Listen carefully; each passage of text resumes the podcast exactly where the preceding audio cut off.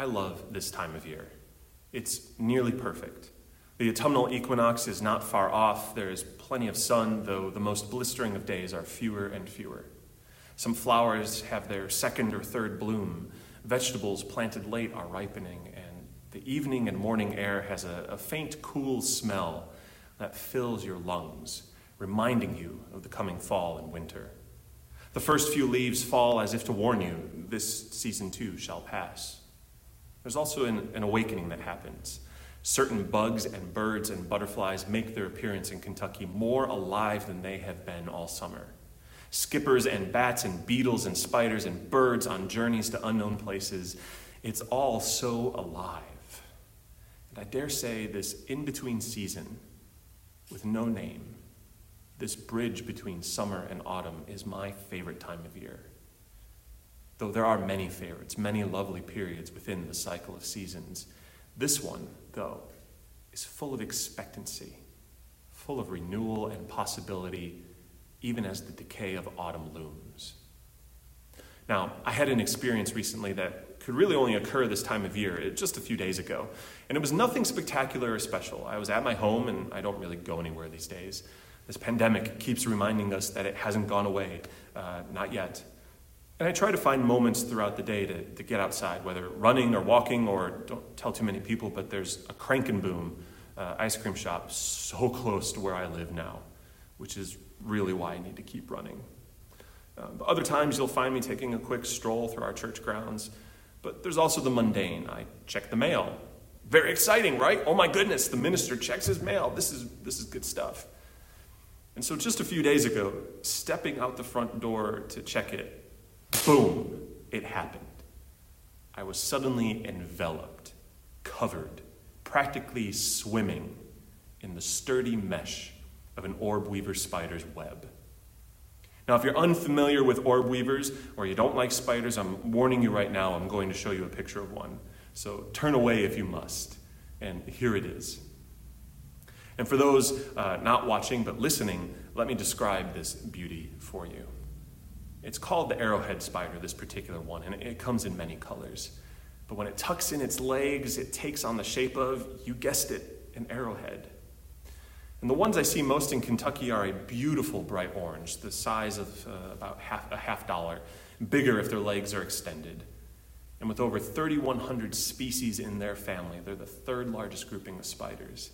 And they come in brilliant colors and patterns. But what makes them special are their webs. And if you've seen one before, you know exactly what I'm talking about. Traditionally, their webs can span over 3 feet, but that's just the web itself. The supports holding up the web can go even farther. And so it was with the entire threshold on my front porch, a perfect hunting ground for little bugs and apparently humans too. I appreciate orb-weavers. They don't like the indoors much and want nothing to do with humans, though they don't seem to mind when I just observe them.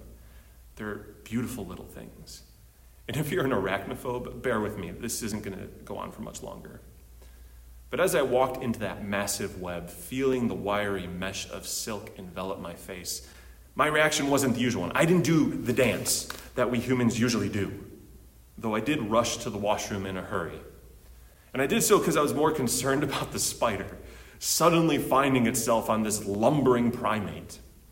I rushed inside and peeled the web off of me, taking notice of the extra gray hairs, and there's quite a few, that have come in when I mistook them for spider silk. And I came back outside to check the mail, and my husband was now there. He was alarmed at my reaction and joined me outside, and there was the spider, just sitting at the top of the threshold, legs tucked underneath, probably scoping us out, wondering what on earth was happening.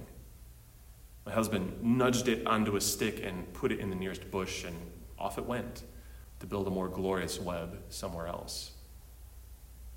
This time of year is the time of orb weavers, and I can't let go of that feeling, as if being submerged in a web. It was unreal. I'd never experienced something like that, but it made me laugh. It was an apt metaphor for this world of ours right now. We leave our homes every day during this era we live in, and we are enveloped, we are submerged, encapsulated, whatever word works best for you, in the mesh of everything around us. There it is. No escaping, no separation. The cry for justice on our streets, the fight to protect our democracy because it is so threatened and so fragile. The red skies of the West Coast, our planet is burning. And the virus is still present, still there, still claiming lives. Over 1,000 Kentuckians, nearly 200,000 Americans, almost 1 million dead worldwide. That's 1 million people who are being mourned and buried, lost to this plague. And it continues. Perhaps there's no better example of being submerged in this day and age than trying to breathe through a face mask. And there you have it. The world envelops us whether we like it or not in 2020. And now the parallels here to water are obvious. Enveloped, submerged, but that's a happy coincidence. Today being the day we would normally celebrate our annual water communion service, the official start of the new church year. But we aren't celebrating as we would. The church year feels like it never ended. We mark this time still. But we also have to mourn what is lost and hold on to the hope of being together again. If you've never been to a Unitarian Universalist water communion before or have forgotten what it is all about, let me tell you a quick story. It has everything to do with being stuck in the mesh, the web of life. In 1980, a group of women gathered at the Women and Religion Continental Convocation of Unitarian Universalists, a great long acronym. But a call had gone out before they gathered, and they had shared stories with one another through letters and phone calls, no email or internet yet, about their struggles as women in Unitarian Universalism. You see, our faith is one of high aspirations. We were among the first to ordain women in the 19th century. We've accepted our LGBTQ siblings since the 60s and 70s. We've answered the calls of justice far and wide and defied tyranny throughout our history. But we've also rested on our laurels. And these women knew that in 1980. They still experienced sexism, being underpaid as women ministers or religious educators, of not being trusted in leadership in congregations. And so the organizers asked them to bring a vial of water from somewhere sacred to them. And as they gathered at the congregation, they joined in a circle and spent the next hours crying, laughing, singing, telling stories of their hardships, their joys, and all the in-between. And as they each told their story, they poured out the water into a common bowl. Their tears became everyone's tears. Their joy, everyone's joy.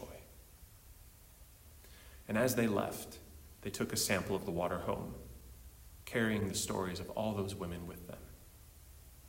And thus, the first water communion was born.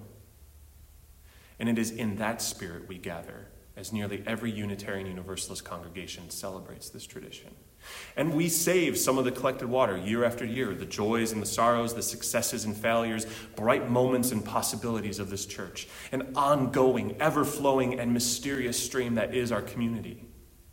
And here we are, amidst this COVID time. I said this during our flower communion this past June, that there is a real sense of loss around these beloved rituals. And I think that loss is important. It's important to anchor us in what we are missing here, of what is at stake, of why we choose to be a religious community from different backgrounds and beliefs, pouring out our tears and triumphs. We will still pour out all that is our life, but we lose the solemn, messy, powerful heart of this ritual. What would it mean to sanitize it with gloves and masks and schedules and liability waivers and wait your turn and orderly pouring? Life isn't sanitized. It's making a mess. It's trying to find the right line to be in the first place. It's returning again and again and again to pour out more life, more sorrow, more joy, more confusion and clarity. And so we rest in this loss, for it is not forever. Right here I have a sample of the water we keep year after year.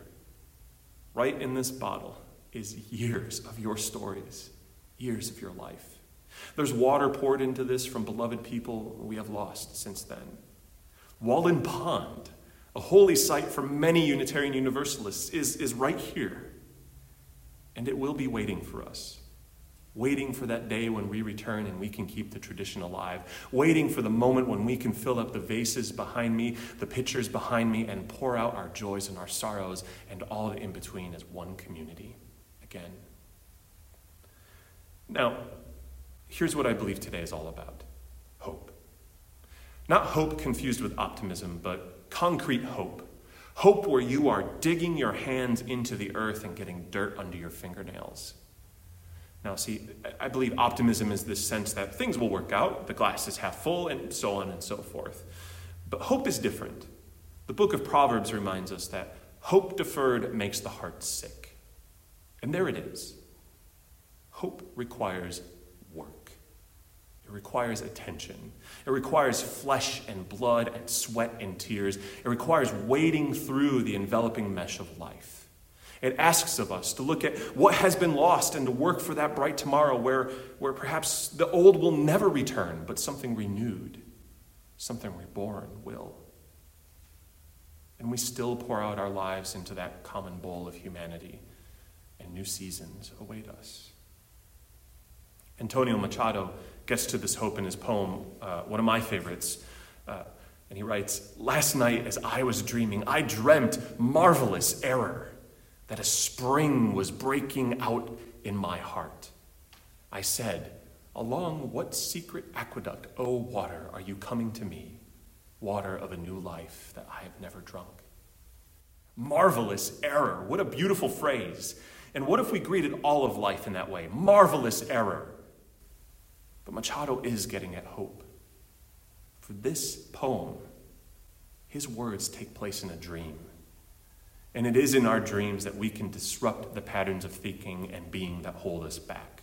We are taught in this culture to always produce, to always work, to always keep on and keep on, onward and upward, forever and ever. Do not let up, do not get sick, do not get tired, produce and keep producing.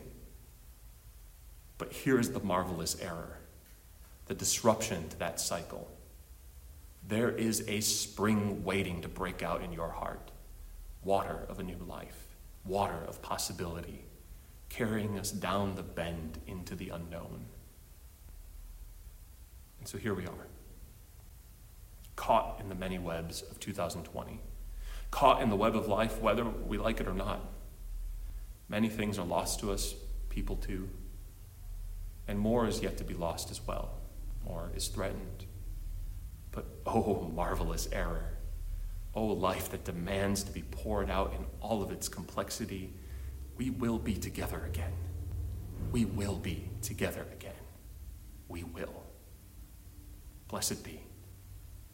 Amen.